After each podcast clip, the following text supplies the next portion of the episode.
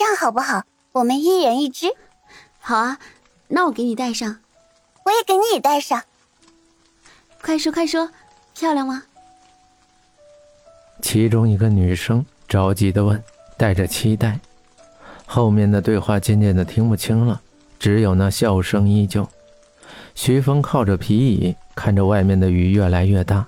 今年的七夕节似乎都是一个哀伤的季节。徐峰选择在何露面前把发卡送给江城，是为什么？或许只有他自己知道。也许多少他也有一点联系那个总是躲在树后面偷偷看自己的女生。偶然他会被蚊子叮得站不稳，不好意思的走出来，笑着说：“好巧啊，这里的风景不错。徐峰学长，你也是来看风景的吗？”人非草木，孰能无情？有的时候只是不愿去伤害而已。红色的伞下，深邃的眸子平视着前方雾气笼罩的石阶，每一步走的都格外优雅，一看就是一个很有素养的人。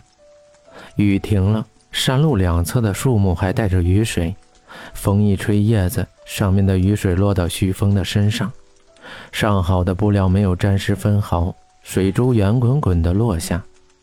黑色的墓碑上写着“苏寒之墓”。旁边角落里的小字处写着“徐风立”，很显然上面有明显的雕刻痕迹，像是人想了很久都没有想出在前面加一个什么样的定语，也像是在忌讳着什么。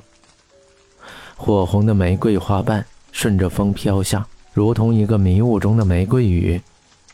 徐峰深情地看着石碑上的照片，少女还没有完全舒展的眉眼，看上去带着一种秀气。红色的卷发带着一种张扬，红色的高领裙子微微飘扬，眸子灵动地看向远方，带着甜甜的笑，似乎不管周围发生什么事情，她都可以保持乐观。一尘不染的笑容渐渐模糊了徐峰的视线。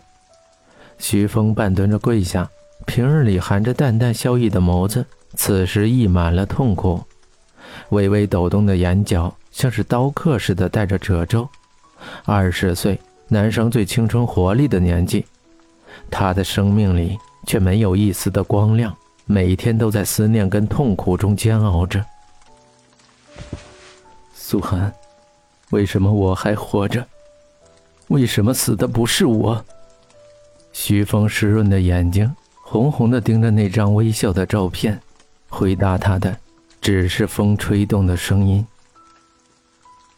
知道吗？他们最终也没有在一块儿。那个女人疯了，她每天都在重复着“小韩乖，我们穿红裙子”，偶尔会发疯，到处告诉别人她是坏女人，她是第三者。那个男人在你去世的那天晚上一夜白了头。你说多么可笑？他们那么肮脏却活着，你那么纯洁却成了他们爱的牺牲品。我恨他们。我绝对不会原谅他们的，绝对不会。徐峰说着，用力的捶打着地面，溅起的污水打在脸上，洁白无瑕的脸痛苦的扭曲着，再也没有人前的眉目如画、笑容温馨的模样。徐峰刚才说的那个女人，就是苏寒的母亲苏子若，那个男人是徐峰的父亲苏时锦，因为苏寒的死。徐峰不愿意提起他们。疗养院里，苏子若呆呆望着窗户，时而大哭大闹，时而安静地叫着小寒：“你去哪儿了？”有时候，他会被其他病人打得蜷缩在角落，缩着身体瑟瑟发抖。那些人就会尿在他头上，带着骚味的液体顺着他枯干的发丝流下。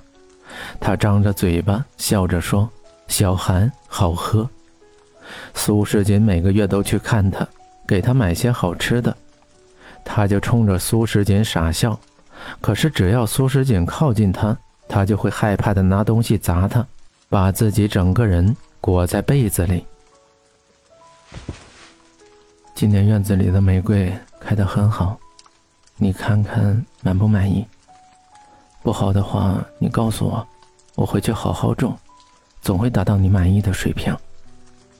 徐峰从地上拿起一支玫瑰，放在照片前面，温柔地说着，头抵着石碑，吻着它。